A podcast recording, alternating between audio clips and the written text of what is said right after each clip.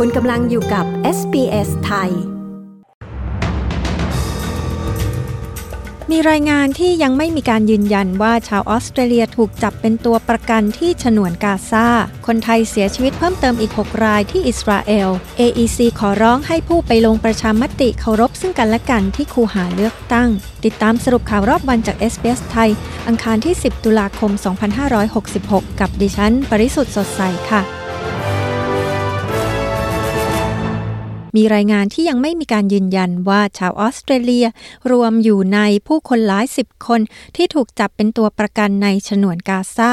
หลังจากกลุ่มฮามาสโจมตีอิสราเอลเมื่อสุดสัปดาห์ที่ผ่านมา ริชาร์ดมาลส์รัฐมนตรีกลาโหมของออสเตรเลีย บอกกับ Channel 7 ว่าเขายังไม่สามารถให้รายละเอียดเพิ่มเติมได้ในขณะนี้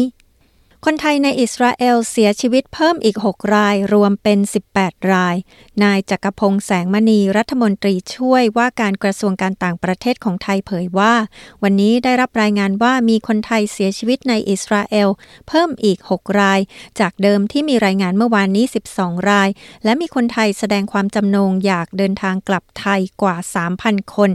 จากคนไทยทั้งหมดที่นั่นราว 30,000 คน ขณะนี้ยังมีคนไทยอีกราว 5,000 คนที่อพยพออกมาจากพื้นที่เสี่ยงอันตรายได้แล้ว กระทรวงการต่างประเทศของไทยกำลังอยู่ระหว่างประสานงานเพื่อเตรียมเครื่องบินไปรับคนไทยกลับ มีผู้เสียชีวิตแล้วกว่า 1,600 คนในความขัดแย้งครั้งล่าสุด ระหว่างกลุ่มฮามาสและอิสราเอล เจ้าหน้าที่สาธารณสุขปาเลสไตน์รายงานว่า มีผู้เสียชีวิตแล้ว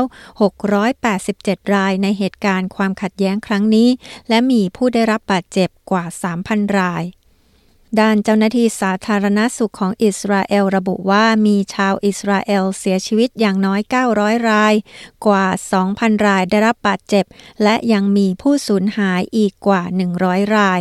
กองทัพอิสราเอลนั้นยังคงเปิดการโจมตีต่อเป้าหมายหลายแห่งในฉนวนกาซาเพื่อทำลายฐานที่มั่นของฮามาสขณะเดียวกันกลุ่มติดอาวุธฮามาสได้ยิงจรวดหลายร้อยลูกไปยังเมืองต่างๆ ของอิสราเอลรวมถึงเทลอาวีฟด้วย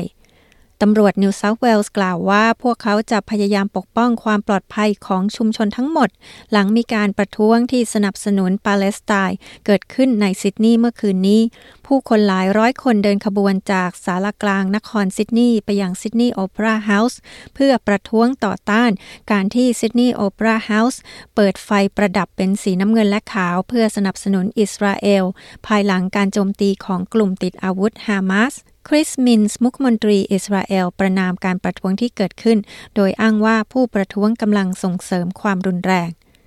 ฝ่ายที่รณรงค์ทั้งให้โหวต yes และโหวต no ในการลงประชามติเรื่องคณะที่ปรึกษาเสียงชนพื้นเมืองต่อรัฐสภากำลังเดินทางไปทั่วประเทศเพื่อหาเสียงในโค้งสุดท้าย ขณะเดียวกันคณะกรรมการการเลือกตั้งแห่งออสเตรเลีย หรือ AEC เรียกร้องให้ผู้มีสิทธิ์ออกเสียงเลือกตั้ง เคารพและให้เกียรติซึ่งกันและกันที่คูหาเลือกตั้งต่างๆ ขณะความตึงเครียดระหว่างผู้เห็นต่างเริ่มเพิ่มมากขึ้น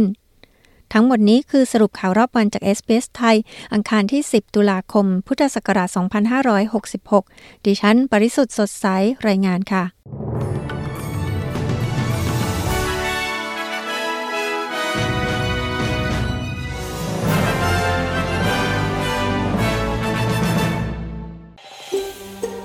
ฟังเรื่องราวน่าสนใจแบบนี้อีกใช่ไหม